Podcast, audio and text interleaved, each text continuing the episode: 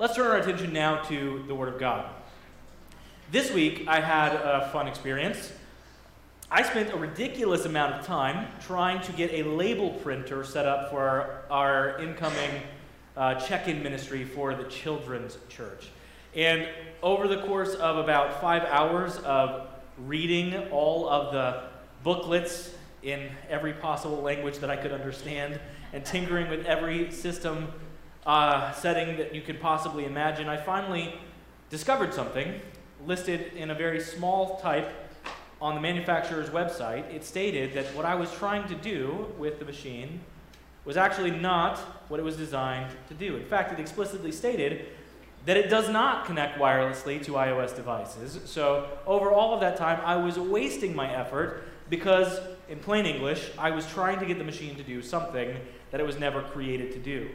Now, as people who have believed the gospel, people who have trusted in the message that we talked about for those three weeks, people who have believed that Christ was sent to save sinners like you and I, and who have believed in him to be saved from our sin, those of us who have experienced this salvation, we should be asking, what was I actually created to do? In other words, what is next? Notably, Paul mentions the biggest picture of all purposes of your salvation in Romans chapter eight, verse twenty-nine. He says, "For those whom he foreknew, he also predestined to be conformed to the image of his Son." So it doesn't only tell you that you were foreknown, it doesn't only tell you that you were predestined, it also tells you why, for what purpose, what is God's intention, what is the manufacturer's statement about purpose. And he says it is so that you will be conformed to the image of his Son. It is so that you might be shaped or molded into the image or likeness or spiritual figure, as it were, of Jesus himself. So what is our mission? The mission is to be made into the image of Christ. But how does that happen? It happens through a process that has come to be called discipleship. So to answer our big question, what is our mission? Our mission is discipleship. Now we're going to consider five necessary aspects of New Testament discipleship today. If any of these five are missing, then that person is likely not a true disciple of Jesus at all. And the very first mark of being a disciple is the mark of being. Now I realize this is an awkward way to, to start. You might think this is a strange place to jump off, but if If we get this foundational element of what it looks like to be a disciple wrong, then we get everything else wrong. So what do I mean by being? I mean that in order to carry out the mission of discipleship, someone must actually first be a disciple of Jesus. Sadly, there are many misconceptions about what this means. So I want to be right up front about this. I want to be clear about three false understandings of what it means to be a disciple. First, a disciple is not simply somebody who knows the right information about Jesus. Look, Satan knows a lot more than you do about Jesus. The demons know a lot more about Jesus than you and I ever will in this life, yet they do not believe. James kind of picks up on this very point in James chapter two, verse nineteen, when he says, "You believe that God is one, you do well." That's like a sarcastic slow clap. Good job. Great, you figured it out. God, there is one God. Great job. Well, guess what, he says? Even the demons believe and shudder. Clearly, a disciple is not merely a person with an intellectual knowledge. Furthermore, a disciple is not simply someone who does things, even great things, in the name of Jesus. Matthew chapter seven tells us that not everyone who says to me, "Lord, Lord," will enter the kingdom of heaven. On that day, many will say to me, "Lord, Lord, did we not prophesy in your name and cast out demons in your name and do many mighty works in your name?" And then I will declare to them, "I never knew you. Depart from me, you workers of lawlessness." Now, according to Jesus, the profession of submission to the Lord is not all that makes a disciple. These people were saying that they were doing these things in the name and power of Jesus himself. Yet, he says, "I never knew you." It also requires a specific pattern of living. He says, "You workers of lawlessness." Now, to take this one step further, just because someone does not do the same works as the world, but rather does similar works to the disciples, does not actually make them a true disciple. Judas walked with Jesus for three years. Judas was surrounded by the disciples, and he fit in. Yet he eventually displayed his true colors. Consider that Judas went out preaching with them. When Jesus sent them two by two, he was casting out demons with them. He was doing all sorts of various ministry with them. Some of the stuff that we saw in that list earlier, Judas was there. He was hearing the greatest sermons that Jesus ever preached. The greatest sermons from the greatest preacher that has ever proclaimed them. From the only worthy messenger that has ever walked the face of the earth. He sailed with and fished with and camped with God himself for three years. This man had every privilege imaginable. And not only that, he looked like a disciple. When Jesus said that someone in the room would betray him, nobody suspected Judas. In John's account, Judas seems to be the very, the only disciple that is above reproach. When Jesus says, one of you is about to betray me, everyone starts pointing fingers and looking around. But Judas, in the middle of this, gets up and he leaves. And when he does so, it says the other disciples thought he was going to either give money to the poor or to buy groceries. They could not conceive that that was the disciple that would actually betray Jesus. Do you remember what Jesus said about Judas after washing the disciples' feet in John thirteen, ten through eleven? He said, the one who has bathed does not need to wash except for his feet, but is completely clean. Speaking about spiritual cleansing, not physical cleansing. And you are clean, but not every one of you. For he knew who was to betray him.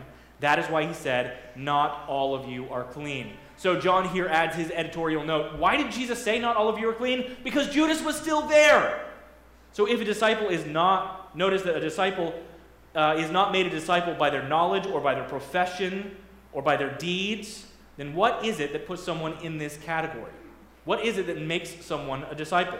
Now actually, we've already heard Jesus answer. He says, because you have been made clean. Well, how does that happen? Jesus actually explains by going back to this very same idea just about two hours later in the conversation in John chapter fifteen, verse three, when he says, Judas has now been dismissed, he says, already you, which is the Greek word for you all, we don't have that in English except for y'all, right? Already you all are clean because of the word that I have spoken to you, John fifteen, three. So what is it that made them clean? It was the word that Jesus had spoken to, or literally this word is over them, that he had spoken over them. So at the very least, this takes our salvation out of our hands. It indicates that the category of disciple is something that happens to you, not because of you. John chapter one, verse twelve through thirteen uses a parable to dis, uh, a parallel rather to describe what this looks like. And he uses the parallel term, which is child of God. And he explains it by saying, but to all who did receive him, who believed in his name, he gave the right to become children of God. Now, if you just stop there, which many people do, it sounds as though the way you become a child of God or a disciple is merely by believing. It is all on your end, according to this first part of the sentence. But actually, if you continue reading for the rest of the sentence, you will see what's going on behind the scenes in the spiritual realm as you are coming to faith in Christ. It says, who were born, talking about that new birth, not of blood, nor of the will of the flesh, nor of the will of man, but of God.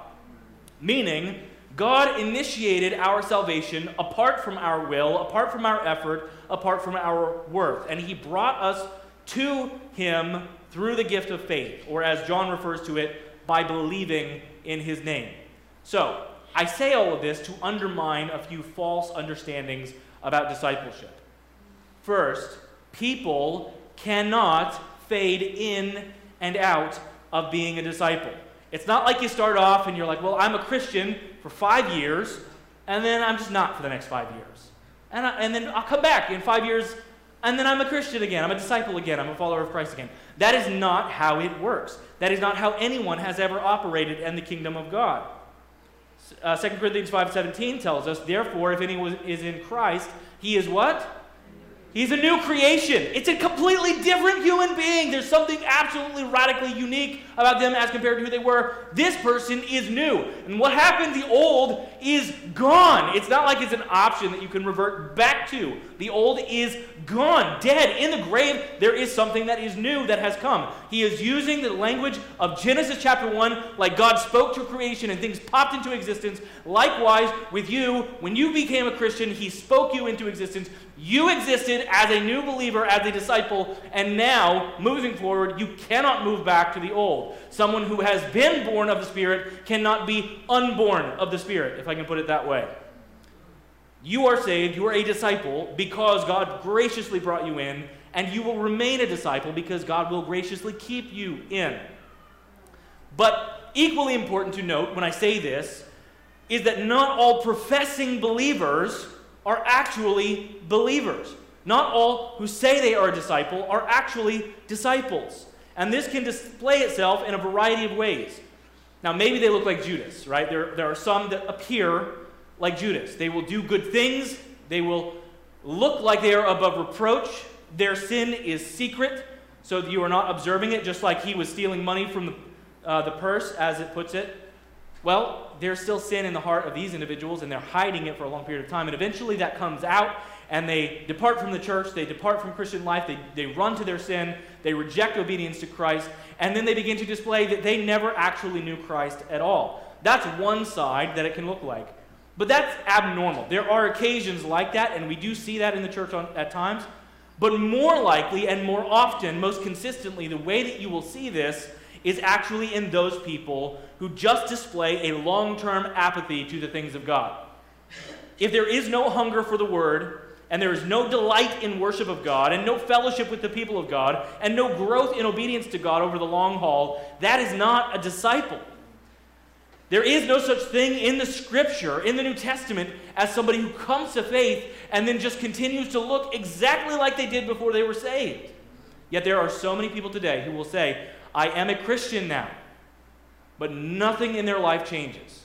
You could look back to the day before they were saved, and then ten years after they were saved, and you cannot find any discernible difference in their thought patterns or actions. Their, their life has to be marked by growth, or they are not disciples. All life is marked by growth. If you look at a plant or anything in the physical world, you can ask the question, is it alive? And if it doesn't grow, then the answer is no. It might grow slowly, but if there is no growth, it is dead. There is no such thing as a disciple who is not becoming like Christ.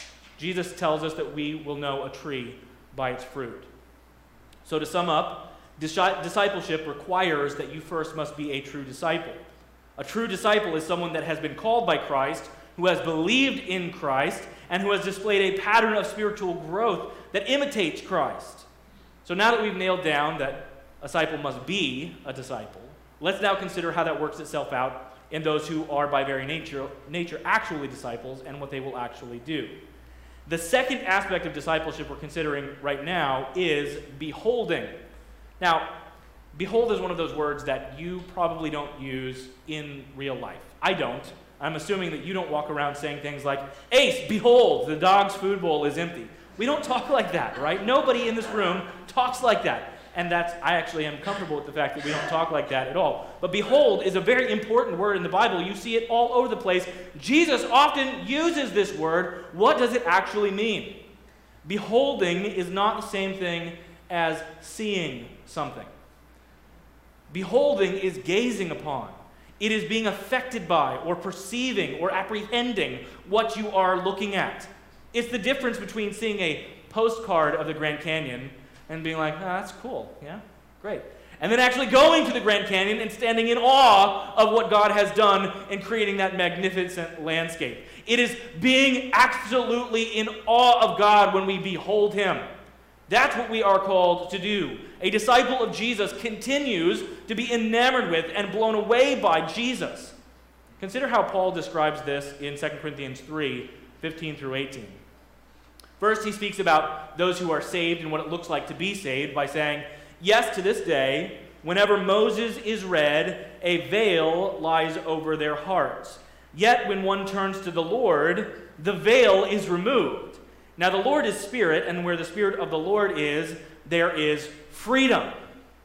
Now I sang that a lot as a kid in, in my church, singing that song, not realizing this is actually talking about the freedom of knowing Christ. And when it talks about a veil, a veil guards your face so that you can't see fully. But he says, the veil is lifted, the veil is removed, and then you can trust and believe in Christ. And so here, when you hear and trust, that salvation occurs. Everything so far is about salvation, but notice now that the text shifts and begins to speak about how we are changed, how we grow, how we are sanctified, how we are made into the image of Christ. He says, and we all, with unveiled face, beholding the glory of the Lord, are being transformed into the same image from one degree of glory to another. For this comes from the, Sp- the Lord who is Spirit. Now, your spiritual transformation depends upon whether or not you are beholding the glory of the Lord. True discipleship depends on this kind of Christ-centered understanding of spiritual progress. If you were to do a survey of Christian books or media or songs or churches or pastors, you will quickly reveal that most Christians don't actually seem to understand what the Bible actually says about how people change. How does someone change? Well, you just tell them the right thing to do, and then they're supposed to do it, right? Wrong. That is not what the Bible actually ever does. There is a reason why I don't preach sermons like Nine Ways to Be a Better Mom on Mother's Day. I don't preach that way, first of all, because that's not a sermon. At best, that's a TED Talk, and at worst, it's just a regurgitated BuzzFeed list. Happy Mother's Day. I don't preach that way because that can't help you. I mean, all that's going to do is make you go back and become a better Pharisee at best. I can't do anything like that to help you. I preach Christ, and I do so because I know that that is the only hope that we have of changing and being conformed into his image. It's by beholding him. Show us Christ, we sing. This is not just splitting doctrinal hairs. This is absolutely central. This is immensely practical. The gospel is not only what gets you into the door as a Christian. The gospel, the good news of Jesus and his atoning work on your behalf, is also the exclusive factor in your spiritual metamorphosis. If you don't believe me, then I encourage you to take a challenge. Go through your Bible, read the New Testament, and whenever you come to a command of any kind, I want you to see that the New Testament author will ground that command in the gospel every time. Allow me to give you a couple of quick scriptural examples. And I'm using these two because I know you are familiar with them, and I want you to see how they are present, how the gospel is present in them. Two weeks ago, Pastor Paul was preaching about how the body should have unity with one another.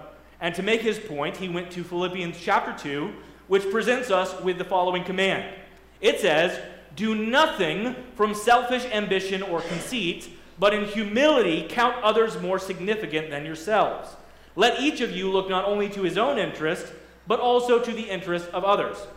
That is a massive command. That is a crazy, difficult thing to do.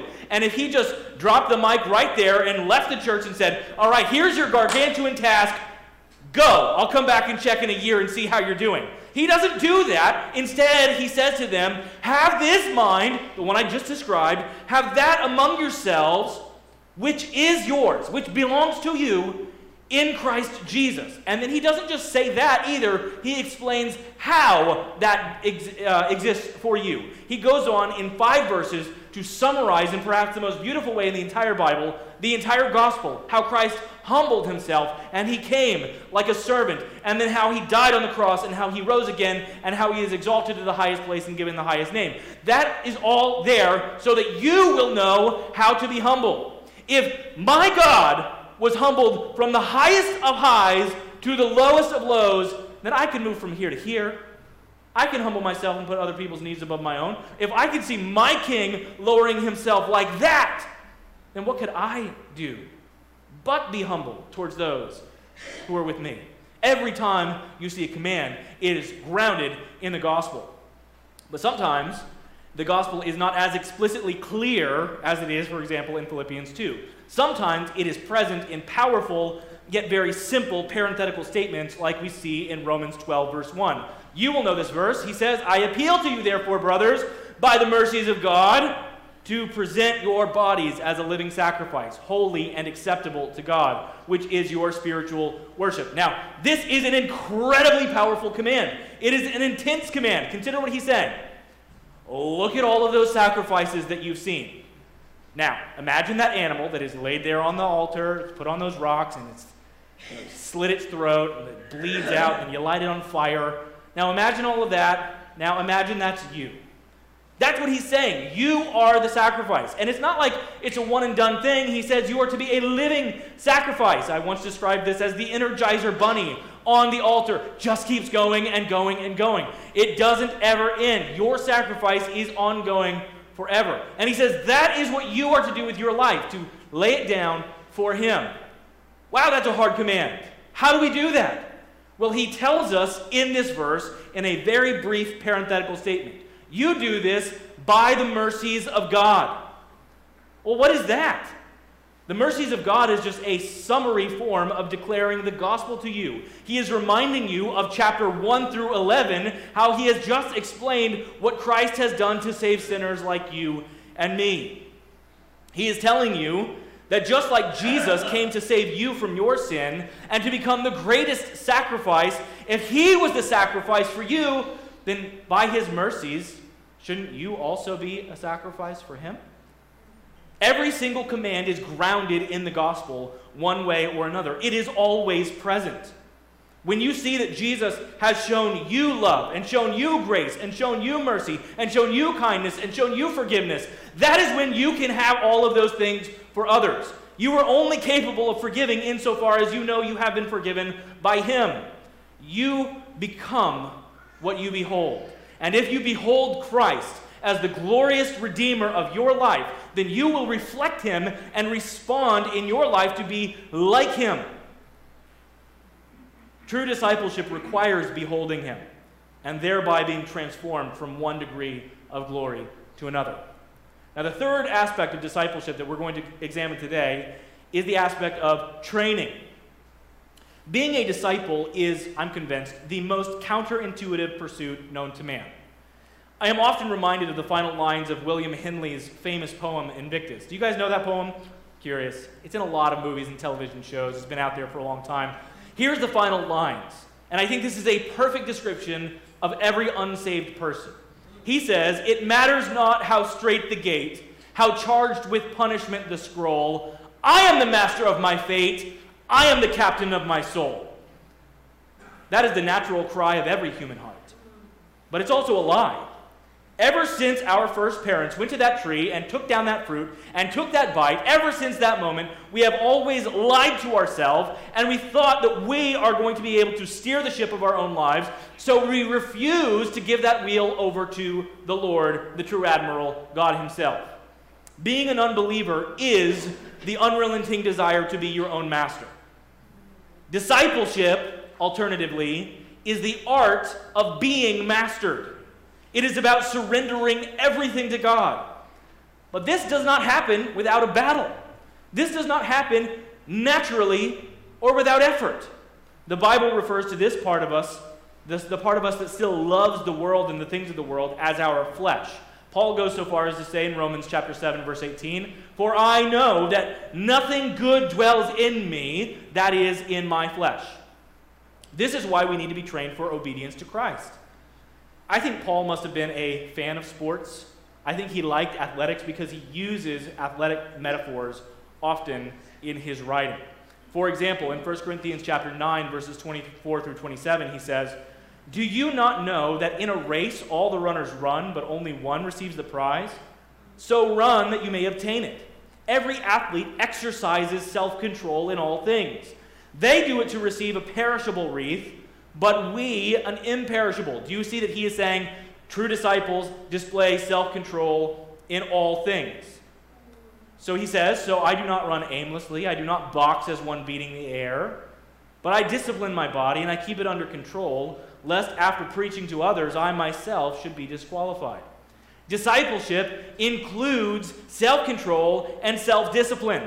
And this comes to us in various ways. We are trained for righteousness in part simply by hearing and knowing and trusting the gospel and having our eyes open to just how upside down we have viewed the world for our whole lives before knowing Christ. I like how Titus chapter two, verses eleven through twelve puts it.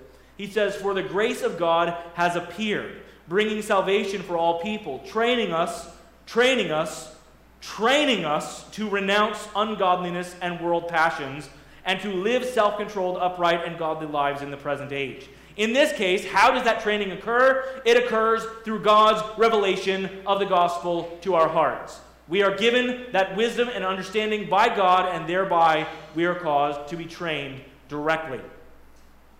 But there are other ways to be trained by the Lord, and one way is through his correction. Hebrews chapter twelve, verse eleven says, "For the moment, all discipline seems painful rather than pleasant, but later it yields the peaceable fruit of righteousness to those who have been trained by it." In this case, it is the disciplining hand of the Lord that is the teacher. And this discipline can come in a variety of ways. It can come through difficult circumstances in your life. It can come through uh, painful guilt, or sometimes it can come through church discipline, just to name a few. But the point stands that God uses correction as a way of training you to be disciples.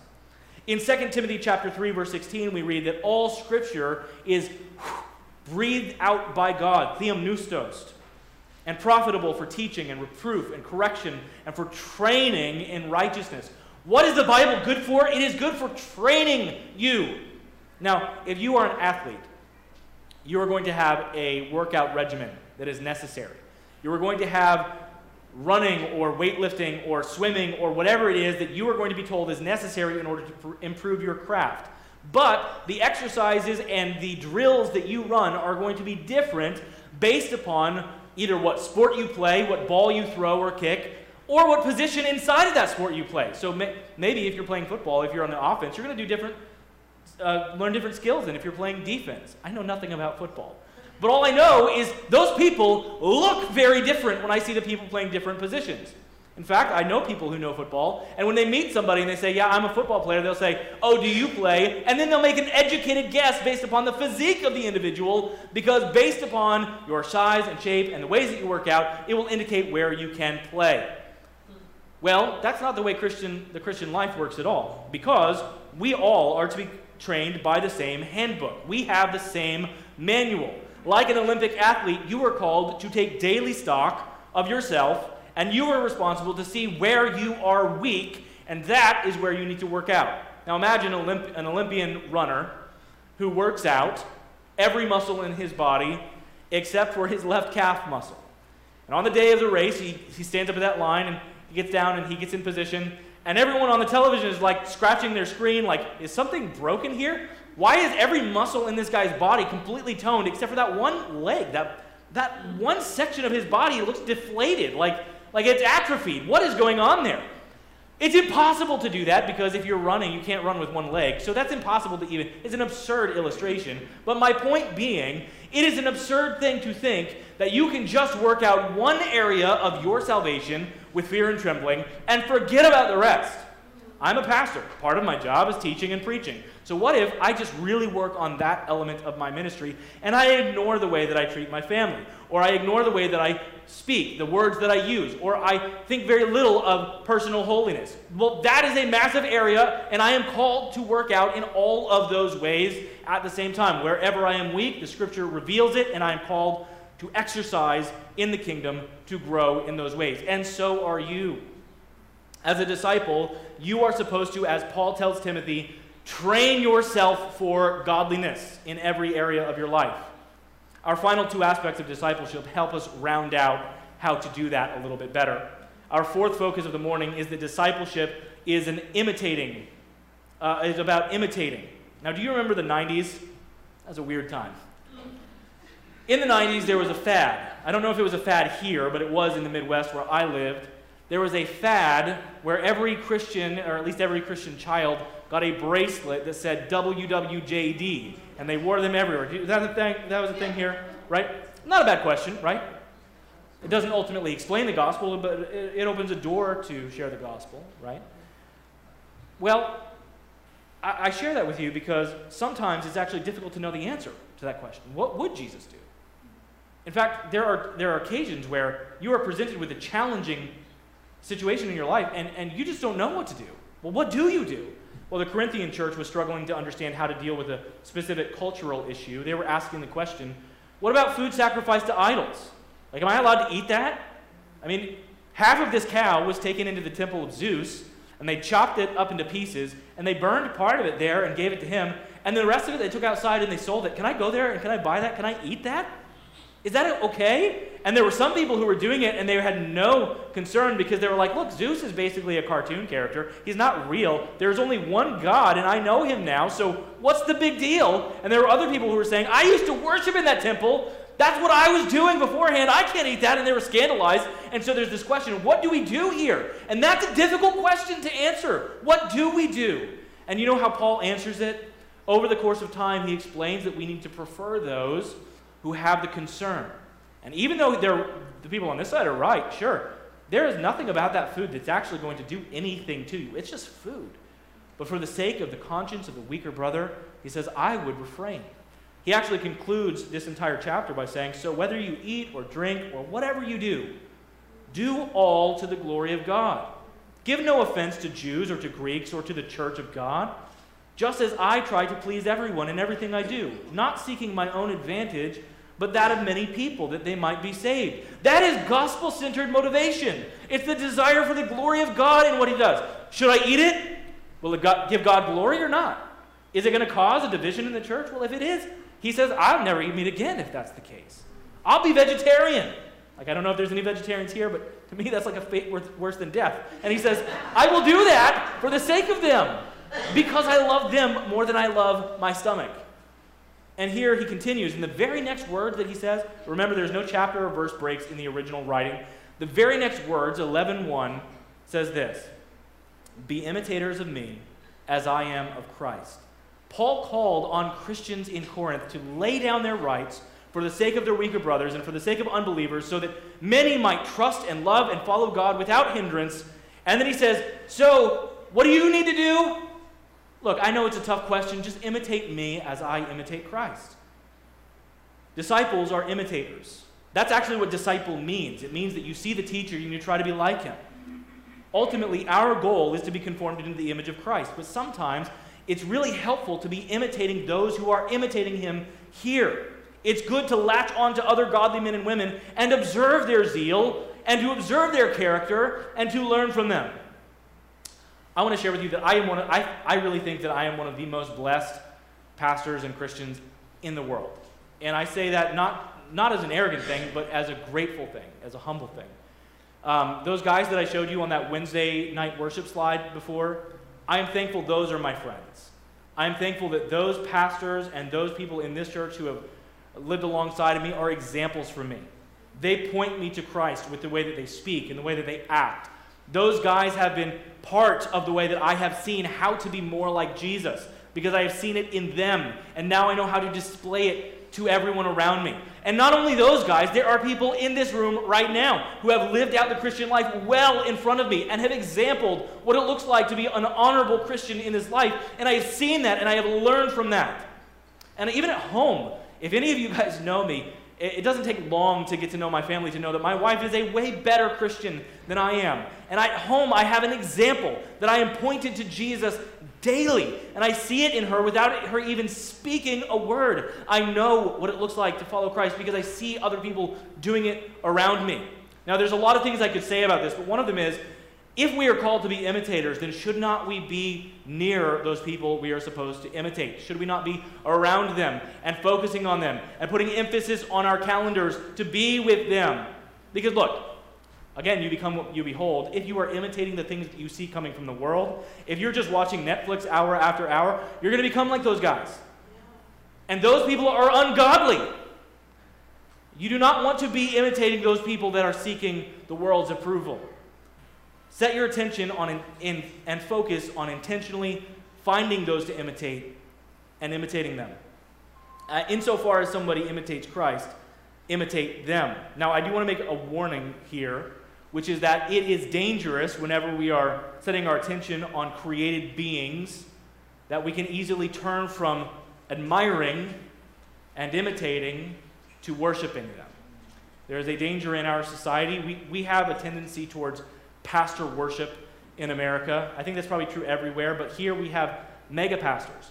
Now, there are some mega pastors that I like. I think they are good. People like John MacArthur and John Piper. There are some people, the late, great R C Sproul. I love those guys. I have nothing against them, but I also know they're guys. They're people. And the best of men are men at best. And we have a danger of putting somebody on a pedestal and thinking they are incapable of sin. Now, part of this I am saying selfishly because I want you to know I am a sinner. I am a sinner, and I will sin. And if you think I am perfect, I will let you down. Insofar as I am like Christ, in those ways you can imitate me. But in ways that I am not like Christ, you need to point that out to me so that I might repent and be like him.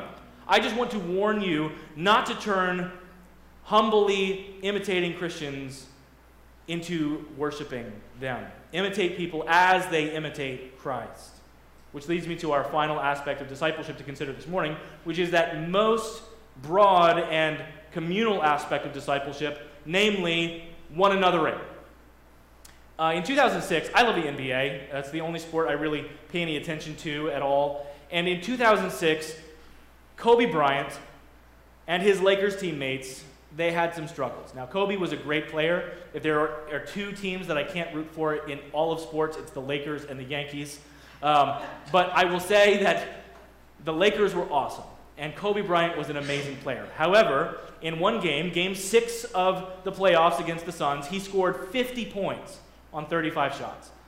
And at the end of the game, when they were doing their interviews, some of the other teammates were jealous that he had the ball in his hand so much and began making statements about how they thought he should stop being a ball hog. Those are my words, not theirs, but that's what they were saying. And even the coach tried to course correct, and in doing so, basically said, we probably would have won if the ball had been passed around a little bit more, indicating, get the ball out of Kobe's hands, right? Well, with all of the attitude of any N B A superstar, Kobe then went to the next game, and what did he do? He refused to shoot the ball. He said, well, if you guys really don't want me to shoot, then I just won't. In fact, in the second half of that game, he only shot the ball three times, and all of them were shot clock violation situations, and he ended up having one free throw, which he intentionally missed. This is an insane situation, and he only shot the free throw because it was a technical and he was required by his coach to do so. This is an insane situation where one of the greatest players in N B A history decided to go AWOL intentionally. And what happens? Well, it wasn't like he was passing either, by the way. He ended up with one assist, and it was an accidental pass to this guy named Thurman, who made a layup off of it. And eventually, at the end of the game, what do you think happened? The Lakers lost. And remember, this is not just a small game in the middle of the season that's meaningless on the calendar. This is game seven in the playoffs. Win or go home, and he just gives up on everyone in order to make a point. Discipleship is a community project. Do not give up on your team. You have a team here that God has connected you to. You have a vested interest in every single person in this church. When someone is sinning in this church, whether it is you or someone else, it affects all of us. That is why Paul says, do you not know that a little bit of leaven leavens the whole lump? You know that invisible stuff that's in the dough? You can't even see it. You walk away, you come back, and all of a sudden the dough is triple the size. What happened? It's because that little bit of leaven got into everything. What you do matters, and it affects everyone here. We are called to serve one another, love one another, and various other one another's that the New Testament teaches. Now, I wish there was a better word in English for one anothering. There's just not. The Greek word is all alone, and here we see that there's not a really great word in English for it. If there is, I just can't find it. But this is one of the most favorite terms used by the New Testament authors. They use it exactly one hundred times to give commands to the church.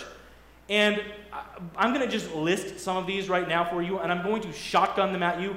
I realize that I talk really fast. I'm going to talk even faster. So if you take notes, do not feel required to write these down. I'm going to send this out with an, e with an even more extensive list on Thursday in the email. But what I want to do right now is just give you a sense of the fact that there are a ton of commands that you are called to do that you cannot do by yourself. And the second thing that I want you to see is that these are commands that you are supposed to have both actively and passively, meaning you are to be doing these things for others and also receiving them from others. So let's go. You ready? Lock in. We're moving fast. What are we called to do? We are called to love one another, John thirteen thirty-four. We are called to be devoted to one another, Romans twelve ten. We are called to honor one another above ourselves, Romans twelve ten. We are to live in harmony with one another, Romans twelve sixteen. We are to build one another up, First Thessalonians five eleven. We are to be like-minded towards one another, Romans fifteen five. We are to accept one another, Romans fifteen seven. We are to admonish one another, Colossians three sixteen. We are to greet one another, Romans sixteen sixteen. We are to care for one another, First Corinthians twelve twenty-five. We are to serve one another, Galatians five thirteen. Bear one another's burdens, Galatians six two. Forgive one another, Ephesians four two. Be patient with one another, Colossians three thirteen. Be kind and compassionate. Passionate to one another, Ephesians four thirty-two. Sing to one another, Ephesians five nineteen. Submit to one another, First Peter five five. Look to the interests of one another, Philippians two four. Bear with one another, Colossians three thirteen. Teach one another, Colossians three sixteen. Comfort one another, First Thessalonians four eighteen. Encourage one another, First Thessalonians five eleven. Exhort one another, Hebrews three thirteen. Stir one another up to love and good works, Hebrews twelve ten twenty-four. Show hospitality to one another, First Peter four nine. Pray for one another, James five sixteen. Confess to one another, James five sixteen. You can't do that by yourself. You can't do any of those commands of the New Testament as a disciple individually. There is no such thing as an isolated Christian. You must do these things in the body. This is just a, represent, a representative sample of the iceberg. This is the calling that you have as a disciple, to be discipled by and to disciple others within the church here at Gateway. So what is our mission? It is discipleship. And what does that look like? It looks like genuinely being saved and beholding the glory of Christ and training yourself for godliness and imitating faithful believers and joining with the saints in the one anothering commands. This is discipleship. Let's pray. Our God in heaven, we thank you that we are able to be disciples because of the good news of Jesus Christ. We thank you, Lord, that you have brought us in and redeemed us and given us the great honor of serving you. Lord, I look at the disciples in the New Testament and I think, how in the world did these fishermen and tax collectors and zealots and pathetic men in many ways, how did they become the ones that you built your church upon? How, Lord, did you select these guys? And Lord, I see that in us, Lord, that you have been so merciful that you have chosen the weak out of the world to shame the wise. And so, Lord, I pray for every person in this room that knows you, that we would not think more highly of ourselves than we ought, but we would humbly seek to be disciples of Christ and experience discipleship and be conformed to the image of your Son. And Lord, I pray if there is anyone in the room that doesn't know you, who has not been saved by you, Lord, please let this be the day that they see Christ and believe. In Jesus' name we pray. Amen.